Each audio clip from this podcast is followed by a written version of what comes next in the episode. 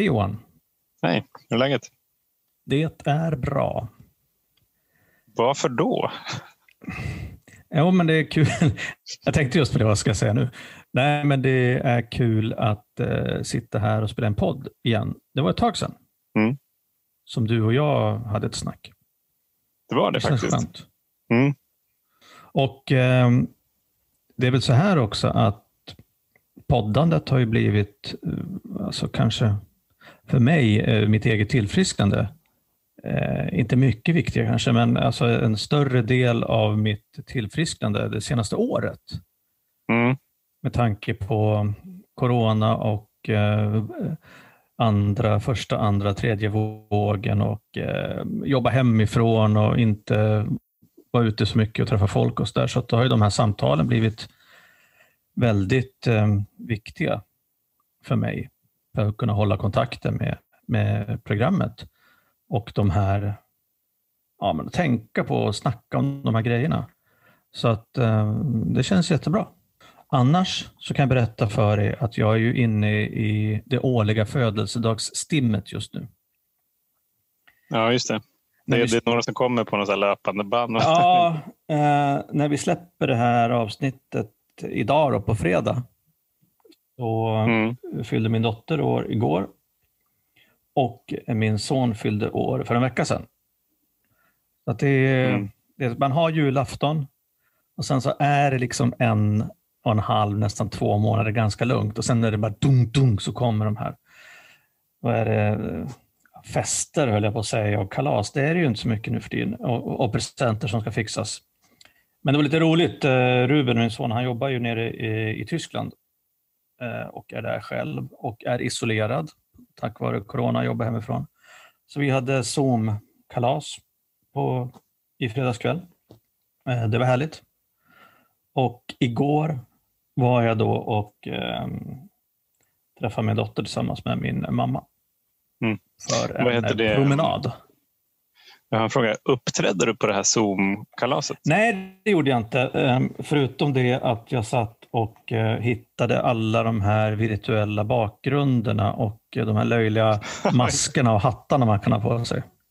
Jaha, jag har bara sett massa coola. Jag vet inte vilka löjliga du pratar om.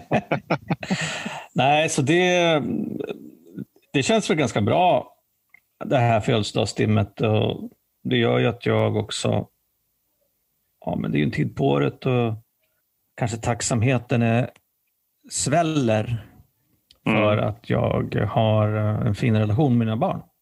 Vilket jag, eh, ja, jag höll ju på att dricka bort liksom det. Och gjorde ju det i princip, men har lyckats, lyckats eh, ja, men komma tillbaks. Mm. Återvunnit förtroende och har nu jävligt fina relationer med barnen, tycker jag. Jag tänker att det måste vara ganska speciellt det där. Alltså att du har ju också någonting att jämföra med. Hur det var. Ja, eh, jag kommer ihåg, eh, utan att eh, gå in på detaljer, men jag kommer ihåg att innan, alltså när barnen var mindre, så hade vi, framförallt jag och dottern, och så, alltså ganska, det här låter löjligt, jag hoppas hon inte lyssnar nu, men alltså var ganska mysiga och kärleksfulla så här godnattstunder. Alltså, även när hon då var, vad var hon när jag slutade dricka? Ja, hon var ju ganska gammal. Eh, hon var ju 14, men alltså ända, ända upp tills hon ja, men var så 11-12 år. Liksom. Mm. Och, ehm, och att det sen liksom försvann när jag började ställa till med saker. Mm. Och då tyckte jag, jag kommer ihåg att jag tyckte att det var liksom lite hennes fel. Mm. Såklart. Ja, att hon inte lät mig, kanske när jag luktade alkohol och sådana saker, eh, hålla på med samma, eh, samma rutiner som vi hade byggt upp. Liksom. Nu, nu kan jag inte påstå att vi har några sådana såna godnattrutiner idag när hon är vuxen, men, men eh, det tog ganska lång tid innan, innan vi hittade tillbaks till liksom det här, ja men, alltså fick en närhet på, på, på ett sätt som, som vi har nu. Jävligt jobbigt tycker jag. Det är säkert förstås ännu jobbigare för dem. Så att, ehm, Det är en tid av tacksamhet. Sista veckan i februari, första veckan i mars. Mm. Vad, vad fint att ha den här årliga påminnelsen. Mm. Det är fint faktiskt. Det är, det är inte bara vid julen man kan vara tacksam. Alltså, man kan vara Nej, precis. under året också när man blir påmind om saker. Jag har väl också varit inne i ett stim, fast ett annat stim kan man säga. Det har varit extremt intensivt på jobbet. Och jag har ju återinträtt till någon form av eh, så här, jobba heltid Mm. nu då. Och med eh, Elma på förskolan och sådär. Och jag var nog ganska naiv när jag gick in. Jag är nog ofta naiv, men jag var naiv den här, den här gången också. Så här, när jag skulle gå tillbaka då och tänkte jag att det här är ju lugnt, för det här är ju gjort förut. Det är väl bara att liksom, gå tillbaka till det normala. Och så här, ja, det stämmer ju, fast det stämmer också inte, för att jag har inte gjort det under de här förutsättningarna. Med att eh, ja, men så här, hämta och lämna och så. Och, eh, och även pandemin såklart. Är ju, liksom, bidrar ju. Så att, ja, men det har varit mm, lite kämpigt helt enkelt. Och jag tror att eh, en sak som jag har reflekterat över det är när det är lite för mycket att göra och jag känner mig stressad. Som till exempel kan uppkomma när jag upplever att jag har lovat mer än vad jag känner att jag kan hålla. Det är en sån, då, då uppstår det stress för mig. Och Det är inte säkert att någon annan uppfattar att jag inte levererar, men jag uppfattar det i alla fall. Den, där, den här känslan av stressen, den här liksom bubblande känslan, den påminner mig ganska mycket om hur det var när jag var aktiv. Mm. Så jag inser någonstans att så här, jag kan också så här, gå igång på stressen. Jag kan få en kick av stress. Ja. Och det är någonting som jag liksom verkligen behöver hålla koll på. Men jag hör ju att du säger en grej som är lite intressant där. Att du säger så att andra kanske inte uppfattar det, men du gör det. Mm. Och då tänker jag så här att, att en del i det här kickandet kan vara liksom att du är på en annan plats än liksom omvärlden. Precis som jag var när jag var aktiv. Att jag Mm. hade en hemlighet, liksom att jag, ingen fattade hur jag kände det. Alla andra var dumma i huvudet. Och, och, och så kan det kanske vara också om man känner att "Nej, men nu är jag jättestressad. Men det kanske går igång lite såna här mekanismer som att jag får inte visa att jag är stressad. Jag måste hålla det lite hemligt. Mm. Eh, jag, jag har det för mig själv. Liksom jag blir stressad. Det snurrar runt i skallen på mig själv. Jag blir lite besatt av det här. Mm. Och Det är ju lite samma mekanism med just det här att, att ja, men leva det här dubbellivet. Mm. Absolut. Ja, det, det, finns jättemycket som är likt tycker jag. Fan, det var spännande. På tal, om, eh, på, tal om, på tal om en annan grej så tänkte jag just det där med, med att anpassa sig. Mm. Nu, vi sa ju att vi skulle prata lite grann om det här att det har gått ett år nu sedan eh, typ sedan coronan slog till i Sverige. Eh, och eh, jag såg, eh, jag tror att det var idag eller igår, att eh, det är dag 66 eh, nu på året. Okej. Och 66 dagar enligt den här, jag, jag läste bara rubriken och ingressen och någon artikel. Det tar 66 dagar att ändra en vana. Oj, det var ganska många dagar. Ja, så att man då, om man hade ett nyårslöfte så, så ändrade man sig då på nyårsdagen, så ska man idag vara klar. Mm. Då har man alltså ändrat sin vana om man har hållit sig hela tiden. Då. Och då tänkte jag så här att fan, 66 dagar, det borde jag kunna typ sluta med nikotin på. Och så tänker jag så här, ja men stämmer det här verkligen? För jag vet ju flera som har varit nyktra i mer än 66 dagar och sen har börjat igen. Mm. Så då har ju inte de ändrat den här vanan. Jag förstår att man kan välja att gå tillbaks, men, men eh, jag tänkte att det var lite roligt ändå. Så att magic number, 66 alltså. 66. Det kan vara bra för er där ute att veta att om ni har klarat er i mer än 66 dagar så är ni liksom på, på andra sidan. Då får ni inte fatta några an- nya beslut om att ändra er igen. Nej, exakt. Pa- Paja inte statistiken. Nej, men grejen är, grejen är så här. Om jag börjar dricka nu. Jag tror Mm. inte att det skulle ta 66 dagar för mitt beteende att vara ändrat då. Nej, 66 sekunder kanske. ja, förmodligen. Jag tänkte säga minuter, men, men eh, snarare sekunder. Ja, en, en timme. Och det där, alltså det där är ju lite, lite intressant eh, om det finns någon forskning på det. Alltså att ändra beteende från dåliga beteenden till goda beteenden generellt sett och jävligt eh, liksom, över en kam talat. Mm. Men att ändra ett gott beteende till ett dåligt beteende, det, alltså finns det någon forskning på det? Hur fort går det? Ja, det känns som att det, det går liksom bara så här på sekunden. ja, absolut. Jag tänkte på så här, när, jag, när jag drack och gick- klev över de här gränserna som jag hade satt upp för mig själv. Det var inte så att jag var tvungen att dricka i bilen 66 dagar för att känna att liksom jag var på den säkra sidan. Nej, för att verkligen vänja dig vid att Ja, nej. Jag hade ju Nej. vant mig redan efter gång ett. Mm. Ja, det är jätteintressant ju. Men alltså det där, jag tänkt, tänkt på det där ganska mycket. Vad, vad, är det som, vad- vad är det som gör liksom att jag vet ju ändå saker som jag mår bra av. Ja, Som så här, ta promenader varje dag, morgonträning. Alltså så här. Men det kan vara så jävla svårt att göra det. ja. Så liksom i, och det, det, det är någon form av kombination av jag fattar att det där är bra för mig långsiktigt. Och sen så vill jag också ge mig själv en, en belöning kortsiktigt. Och den belöningen är ofta att liksom strunta i den här aktiviteten som gör att jag mår bra långsiktigt. ja. Eh, om, jag då, om jag då inte ändrar kopplingen så att jag också får en kortsiktig belöning av att göra den här aktiviteten. Ja. Men alltså, någonstans, om jag tänker så här, att all litteratur och alla såna här tutorials och alla såna här videos till hur, hur man kan förändra sig, det handlar ju alltid om att göra bra saker. Alltså självhjälp för att Mm. göra bra saker, vad nu det är, bra saker. Det finns jävligt lite litteratur och tutorials kring att göra dåliga saker. Mm. Väldigt få faktiskt. Börja röka på 15 minuter. Mm. Ja, precis. Bli ett, bli ett narcissistiskt asshole på, på en kväll bara. Precis. Men då är det så här, varför människan, varför är människan funtad eller skapad så att vi har det finns ett motstånd till att göra nyttiga, bra saker. Ja, exakt. Vilka är vi egentligen? Mm.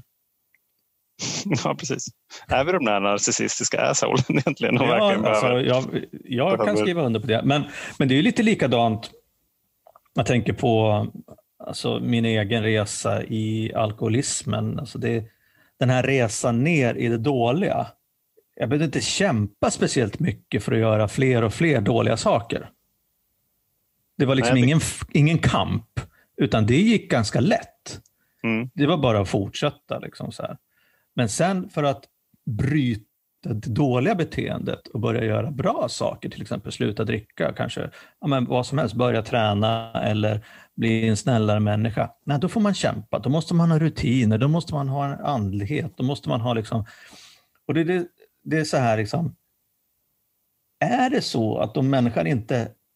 Vad är vi för jävla lata, destruktiva eh, syndare som bara egentligen, om det inte fanns om det inte fanns liksom bra saker så skulle vi bara liksom förfalla i någon jävla inte vet jag, kaos. Mm. Ja, precis. Men jag, jag tror nog på det där kanske liksom la, lata. Ja. Åt, åtminstone om det, om det är den, den, liksom, den naturliga vägen. Om jag inte får några andra konsekvenser. Så här, ja, men då, då, då väljer jag nog ja, men det är så här, minsta motståndets väg. Ja, men, men varför har vi olika motstånd? Var, Ja, var, varför är det jobbigare för mig att ja, men ta, ta till exempel så här, äta bra då? Ja. Det, det är en ganska liksom, så här, äter, äter ju varje dag. Men jag behöver, i alla fall jag behöver aktivt och medvetet liksom välja ut det som är nyttigt. Om jag inte tänker efter, då, då äter jag inte så jättebra mat. Nej, precis. Och då tänker jag så här med på belöningssystem. Mm. Ehm, och eh, då finns det ju massa grejer som vi stoppar i oss, då, till exempel som socker, fett, som belönar oss på ett sätt som inte, alltså rent kemiskt, som Mm. kanske inte andra, eh, andra grejer gör. Och då undrar jag också, varför kunde inte liksom Gud eller evolutionen har sett till att vi kickade liksom på nyttiga saker istället? Jag tänker att det måste ha att göra med så kortsiktig överlevnad. Att det där eh, sockret eh, var viktigt för oss när vi var där ute på savannen för 12 000 år sedan. Ja, det är sant. Att, här, att uh, socker, bra. Få i det så jävla mycket du bara kan. och sen så har vi helt enkelt inte uppgraderat våran varken hårdvara eller mjukvara. Tänkte jag säga. Nej, precis. Det där, det där pratade vi med Bengt Renander om en del. Ja, just det. Just det, stenåldershjärnan eller vad han kallade det för. Mm. Ja, det är väl det då. Vi lever kvar alltså, på stenåldern. Det, det, är ganska intressant. En, en grej som jag har gjort de typ senaste tre dagarna när jag varit och handlat så har jag eh, belönat mig själv såklart. Ofta så har det varit en promenad. Så har jag gått på, på affären och ska jag köpa någonting hem, typ så här blöjor, havremjölk, bla bla bla. Och så har jag unnat mig själv att ta med mig en påse med så naturgodis. Mm. Och då kan man tänka så här, ja vad bra, då äter han ju bara alltså så här, naturella cashewnötter som inte är rostade eller saltade eller någonting. Nej, jag äter aldrig dem. De är ingen goda tycker inte jag. Utan jag äter bara så här chokladdragerade pekannötter och cashewnötter och alla olika nötter som har choklad på. Det äter jag. jag tänker så här, det är ändå nyttigt, tänker jag. Så jag har ju Eh, alltså jag antar att det är inte själv som har gått, det är inte bara jag som har gått i den här fällan. Men, men jag tänker att det är naturgodis och det är inte godis. Ja, så, jag, så jag bygger någon form av förnekelsestory för mig själv runt hela det här också. Som är så här, ja men Johan, men du gör ändå en bra grej. För det är inte så att du äter djungelvrål varje dag som du gjorde förut och får fler njurstenar. Nej, nu äter du, nu äter du nästan nyttigt eftersom det är naturgodishyllan. Mm. Även fast det är jättemycket socker i det såklart. Men jag vill, jag vill kunna göra det där utan att få några konsekvenser. Så länge jag kan intala mig själv att jag inte gör någonting som jag inte mår bra av, då kommer jag fortsätta. Ja, men, ja precis. Och det, det är lite intressant. Jag, tänk, jag, tänker på det här med eh, ja, när jag drack till exempel. Och eh, att det alltid, eller det var alltid, om inte jag fick hjälp eller liksom verkligen kämpade, så var det alltid den här eh, dåliga, vad jag kallar det för det, sidan som vann. jag ska inte dricka idag. Ja, men så gjorde jag det jag ska bara dricka två öl ikväll. Nej, det gick inte. Alltså det, är alltid, det var alltid för mig, och nu sitter jag så här och säger att det är så, jag generaliserar väldigt mycket. Det är ju för att jag också har en skev bild av att jag tänker att alla människor är som jag. Eh, vilket jag har lärt mig att så är det faktiskt inte. Nej. Förvånande nog. Ja, det är jätteförvånande. Ja. Men jag tror inte, precis som du säger också, att jag är nog inte ensam om det här, den här upplevelsen att den här dåliga sidan eh, ofta vinner. Och det, jag kan tycka det är så jävla fascinerande liksom, att det ens ska vara liksom, en kamp. Att den här dåliga sidan som, som bygger mycket på kickar och belöning, att, eller att inte göra, att undvika att göra nyttiga, bra eller hälsosamma saker. Att den sidan behöver fan inte ens liksom knappt gå ut på planen. Alltså, Nej, den här sunda, ansvarsfulla delen i mig, det var bara att lämna walkover på, eh, ofta. Mm. Men det är så intressant för den här kampen som ja. vi pratar om. Det är så här, vilka kämpar? ja, ja det är en bra fråga. Alltså, för då, då kan man ju också säga så här att ja, men, Roger, det är ingen som kämpar för du, du har bara, du är bara en dålig människa. Det finns liksom ingen sunt och gott i dig, så du har liksom inget, inte ens en motståndare. Mm. Fast det har du. Ja, ja, jag har ju det. Men alltså, jag skulle kunna tänka på det sättet. Alltså lite fatalistiskt så här att ja, men jag är så här. Mm. Okej, okay, jag är alkoholist. Ja, men jag är så här. Det finns ingen möjlighet för mig att vara någonting annat. Ja, fine, då kör jag på ännu mer. Liksom. Mm. Det är så här jag är född, eller det är så här jag är uppfostrad, eller så här jag är liksom mina gener har gett mig de här förutsättningarna. Så att det liksom spelar ingen roll. Mm. Ja, precis. Så här Fast är det jag. är ju fel, har jag upptäckt. I och med att jag nu varit nykter väldigt länge. Ja, precis. Alltså det är så här, så här är jag också. Ja. Så, så är det ju. Så att det, jag tycker det där är intressant, att jag har många olika jag. Med tanke på att jag kan, eftersom jag kan observera mig själv, så har jag ju flera olika jag. Så frågan är ju, vem till exempel, vem är det som ser det jag ser så att säga? Ja. Ja.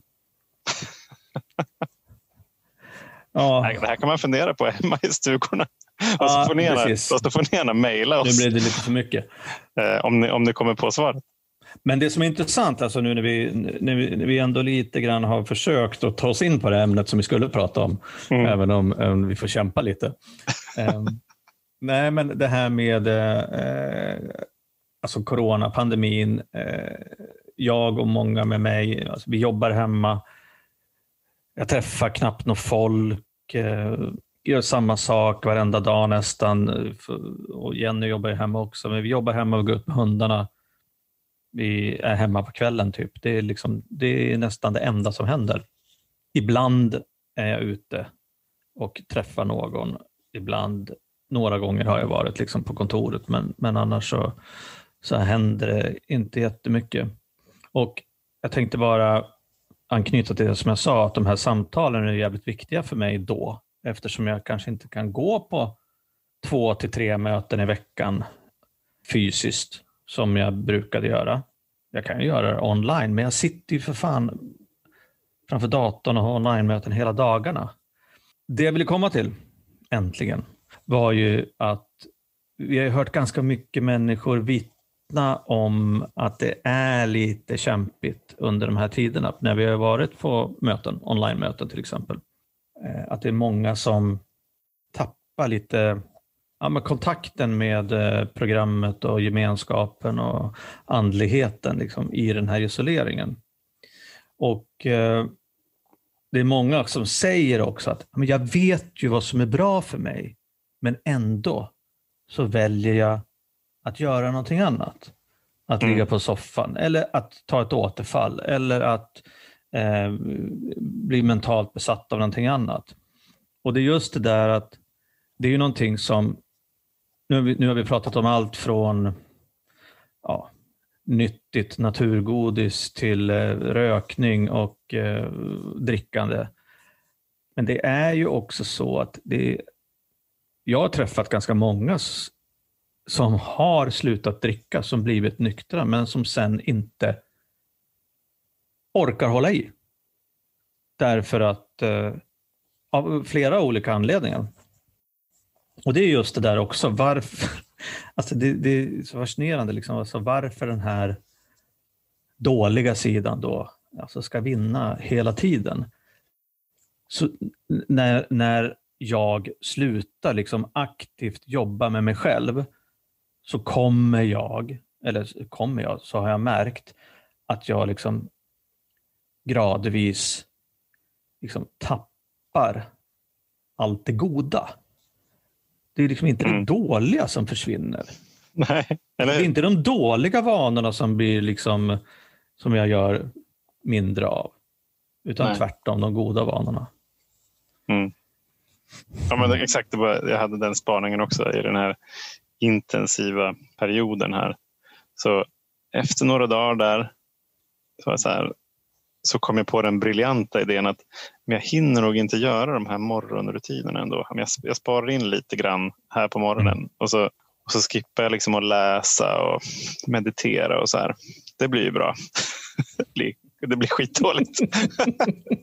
och det blir också dåligt ganska snabbt. Vilket är sjukt intressant för då hamnar jag liksom i ett, i ett läge under, kan vara under en hel dag, under flera dagar. Där jag känner mig stressad och jag förstår inte hur jag ska komma tillbaka.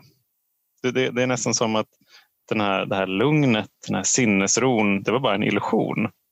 Och det här stressade läget, det är det, är det naturliga. Det är det normala. Ja, När det ju egentligen är precis tvärtom. Menar, Ja. det, det, det är för att jag, det är för att jag tänker en massa saker om, om situationen. Ja, men till exempel det här att, att jag tror att det finns massa folk där ute som, som begär saker av mig som jag inte har möjlighet att ge dem. Ja. Men jag har aldrig skrapat på ytan på det där antagandet utan jag bara, jag bara kör på som om det var sant. Och Mm. om jag inte tar de här morgonrutinerna och hittar till det här jaget som kan vara den som observerar till exempel. Då är det ju så himla lätt för mig att tro att det är sant, det jag tänker. Ja. Jag tycker att det där är jävligt spännande också. För att om man tänker sig så här att, att eh, om man skalar bort personlig utveckling till exempel. Och så tänker man, eh, alltså kontinuerlig aktiv personlig utveckling, så tänker man att, eller jag tänker så här att, att jag har någon typ av baseline. Bas, basmodellen av Roger. Liksom. Det är den här ganska ja, men den är avskalad, inte mycket krut i motorn, mm. eh, inga kromade lister, liksom, eh, inga lättmetallfälgar, utan ja, men basmodellen. Den tar sig framåt. Liksom. Men eh, inte speciellt eh, uppseendeväckande eller snabb eller stark. Och Sen så, kan man, så, så får jag liksom jobba med mig själv för att liksom uppgradera. Mm. Och Då blir det precis det som du tänker på, eller som du har berättat om nu. att ja, men Alla de här grejerna som är bra, det är ju liksom options och tillägg mm. till basmodellen. Mm. när, när jag istället borde tänka på att ah, fan, basmodellen var Roger, den här uppe. Jag kan halka ner ifrån baslinjen under. Mm. Om jag inte gör liksom, bra grejer. Men jag tänker alltid att när jag tappar mina bra vanor, då tänker jag att jag, då tänker jag för mig för jag tänker så att då är jag liksom på topp. Och sen så har jag ändå lite så marginal ner till bas, mm. baseline, så att jag känner liksom att, ja men vad fan, det här gör jag ju bra ändå. Lite det vad du var inne på. Jag gör mm. ändå det här och jag gör ju ändå det här. Och jag struntar i att göra de här dåliga. Jag dricker ju inte i alla fall.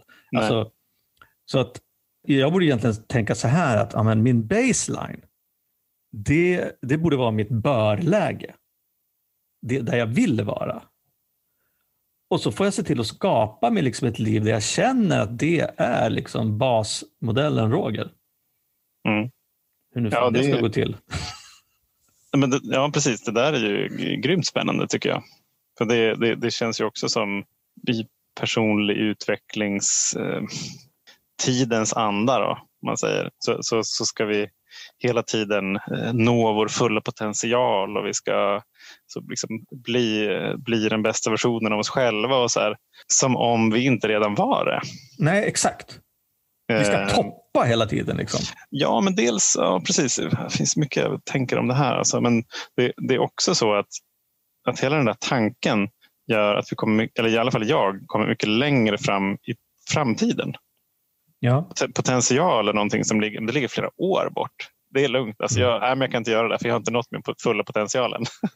Precis, och li, li, nej, precis. Och, men likadant så skulle man kunna tänka på det här, liksom att alltså när jag var aktiv, när jag drack, då var ju alltså basmodellen Roger blev ju liksom en lyxmodell med alkohol. Mm. Och jag fick göra liksom, eh, extravaganta saker, jag liksom fick ett helt nytt liv. Och det var liksom ett, tyckt, tänkte jag, att mm. alkoholen gav mig det. Liksom det här, liksom grädden på moset och sylten på pannkakan och vad fan det var och, och tänkte att utan den här mm. extra lyxen så är jag bara en basmodell. Mm. Ja, Istället för att tänka, och så, och så den här när jag då slutade dricka, då tänkte jag att den här nyktra Roger då, som jag inte visste vem det var och det här nyktra livet som jag inte kunde se framför mig, att det var ju att vara en basmodell i ett basliv i liksom ett, eh, ja, ett allting väldigt average och inga känslostormar varken uppåt eller neråt och ingenting kommer att hända i mitt liv mm. från och med idag. Så då, då såg jag ju också liksom det här nyktra livet som vi lever nu också som liksom, det som du är inne på, som bästa versionen av mig själv. Liksom, eh, bli, bli, liksom, bli liksom toppa dig själv och sådär. Istället för att se det som, se det liksom som en ny baslinje och eh, liksom utgå från att ja, men det är här jag vill vara. Sen kanske jag tänker på det här sättet och andra tillfrisknande alkoholister och narkomaner, de kanske, de kanske känner så här, vad fan snackar han om? Jag har ju fått ett ny, en ny baslinje, säger jag. Fan vad bra. Men Mm, ja, det är ju superbra. för, för mig känns det inte riktigt så, utan det är just det här, jag måste jobba med det här varje dag. Eh, Jag måste ta ett nytt, jag måste ta ett nytt beslut varje dag liksom, och, och vara tacksam varje dag som jag inte behöver dricka. Jag måste ha mina rutiner, jag måste gå på möten, jag måste jobba med mig själv, jag måste liksom ha kontakt med Gud, jag måste snacka om det, jag måste eh, sträcka ut en hand, jag måste be om hjälp. Och plötsligt så känns det liksom som options, tillägg. Och då blir det lätt att jag, ja, men jag kanske nöjer mig med att vara en basmodell. Då. Mm.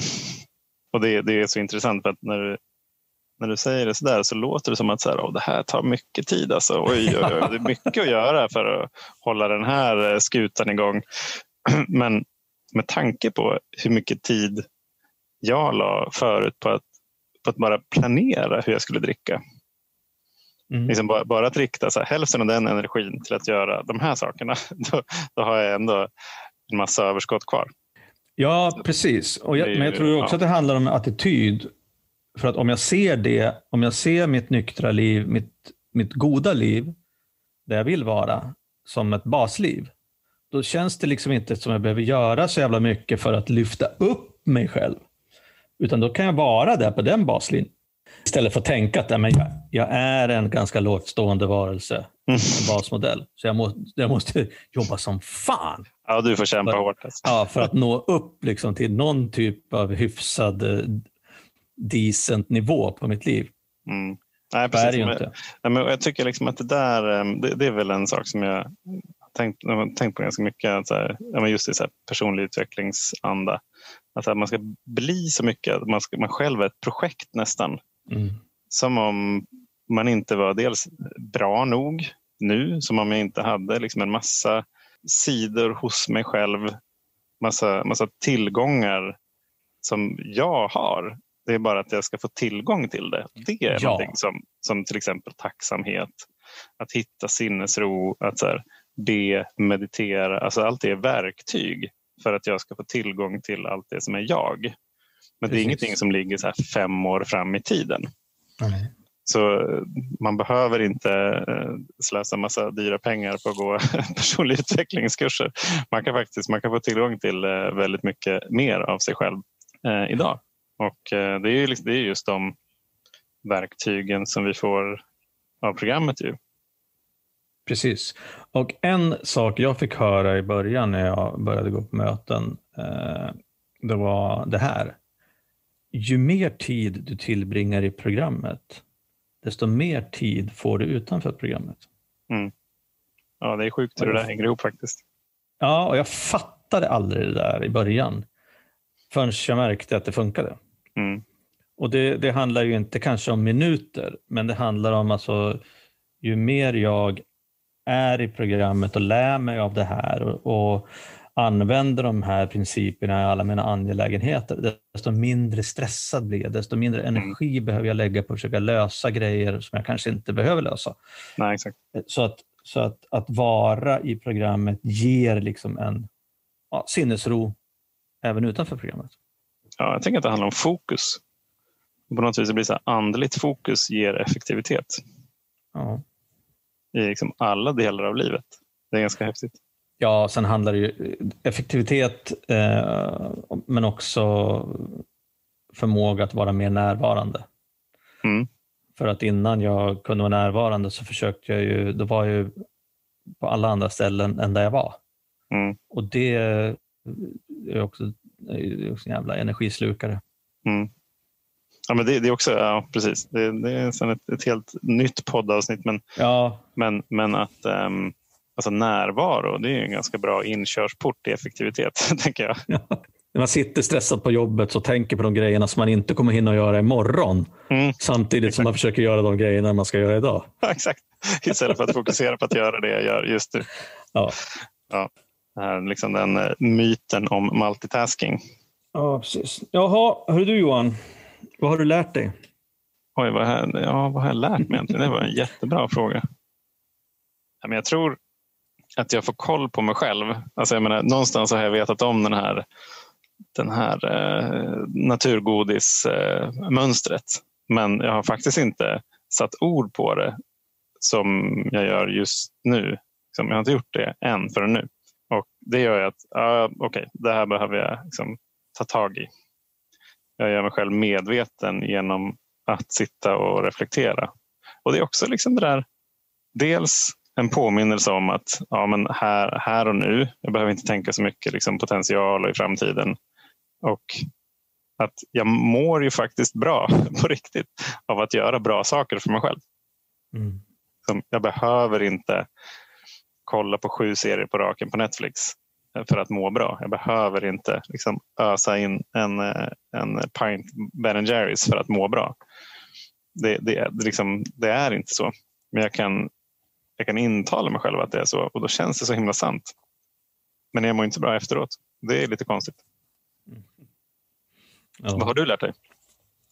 Jag har lärt mig att, eh, precis som du är inne på, det är så jävla häftigt att få göra den här podden. För att, för att plötsligt så sitter jag här och är tvungen att formulera massa konstiga tankar och filosofier och, och grejer som kommer upp i huvudet på mig. Och jag har aldrig tänkt på mig själv i de här termerna som jag pratade om, det här med liksom vart, att det ska kämpa så jävla mycket för att göra bra grejer. Och att, för jag tror, jag har en självbild, den självbilden jag har av mig själv stämmer nog ganska mycket med det jag pratar om. Att jag, jag tänker nog att basmodellen Roger är inte speciellt liksom mycket att ha. Eh, jag duger. Mm. Men jag tänker att allt det här goda, allt det här jag vill bli, liksom, att det, är, liksom, det måste jag kämpa för. Och det, mm. måste vara, det är tillägg. Istället för att jag borde kunna tänka att jag är ju där. Ja, exakt. Jag är god och så ibland kanske liksom halkar till lite eller ibland eh, blir jag arg eller bitter eller grinig. Ja, so what? Jag går ner lite grann från min baslinje istället för att tänka att jag måste kämpa så jävla mycket för att komma upp på den. Mm. Så att, att prata de här grejerna lär ju mig väldigt mycket om mig själv. Mm. Och att få speglingar och eh, liksom, nya idéer och tankar ifrån dig. Jag känner mig väldigt privilegierad att få göra detta. Mm. Ja, jag med. Spännande. Det är skönt att det är ett pågående samtal så att det inte behöver sluta. Tydligen så är vi inte fullärda. Nej. Ja, men grymt. Och uh, ni där ute, tack, för, um, tack igen för alla mejl som kommer in till Alkispodden. Och uh, vi tycker det är så himla fint att få kontakt med er. Det är magiskt. Så fortsätt att mejla på alkispodden gmail.com. kommer förslag på uh, gäster och teman och allt möjligt. Och um, vi finns här. Helt enkelt. Mm. Om det känns tungt, om man inte riktigt vet hur man ska göra, om man inte vet hur man ska sluta själv, om man kanske har en vän som man är lite orolig för. Ja, ja det finns liksom mycket sådana frågor som kan vara, kännas stora och svåra. Men eh, hör av er till oss om ni vill. Vi finns här som sagt. Ja, vi har ju, vi har ju några krokar ute. Vi har några gäster bokade och vi har några, några samtal som pågår. Jag skulle ändå vilja vara lite så här um, uppmanande. Uh, det vore jättekul, uh, både för oss och också för lyssnarna tror jag, om ni uh, kvinnor som sitter där ute som lyssnar på det här tycker, och tycker att jag har någonting att eh, tillföra och vill snacka med de här två galningarna. Hör av er ja, hör av er. Jätte, jättegärna. Och eh, är det så att man inte vill själv, då kan man tipsa oss också om så här, här är en kvinna som, som ni skulle ha med i podden. Det går också jättebra. Tack, Tack Roger. Johan. Och ta hand om er ute och ha en eh, trevlig helg. Ha det så bra. Hej då.